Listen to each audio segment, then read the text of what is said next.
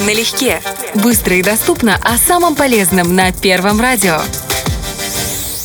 Доказано, что регулярная езда на велосипеде помогает оздоровить все системы и органы человека. С помощью такого спорта вы приобретете хорошую рельефную фигуру и быстро накачаете пресс. И это далеко не все. Чем полезна езда на велосипеде, узнаем прямо сейчас.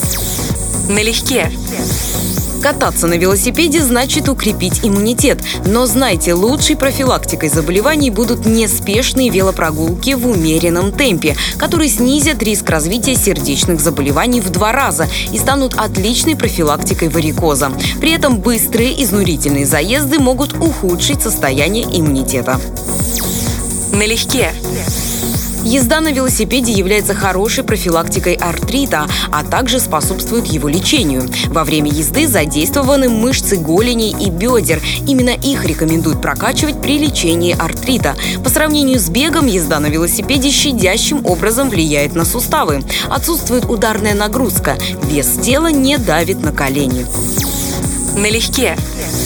И, конечно, велопрогулки ускоряют метаболизм. Размеренная езда в течение 50-60 минут сжигает около 300 килокалорий. Женщины будут приятно удивлены, что такой спорт не только снизит количество жировых отложений, но поможет избавиться от целлюлита, а этот вид жировой ткани наиболее сложно поддается устранению другими методиками.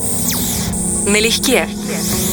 Велопрогулки благоприятно влияют на сон. Вместо вечерней пешей прогулки можно отдать предпочтение велопробежке, и вы заметно улучшите качество сна. Будьте активны и здоровы.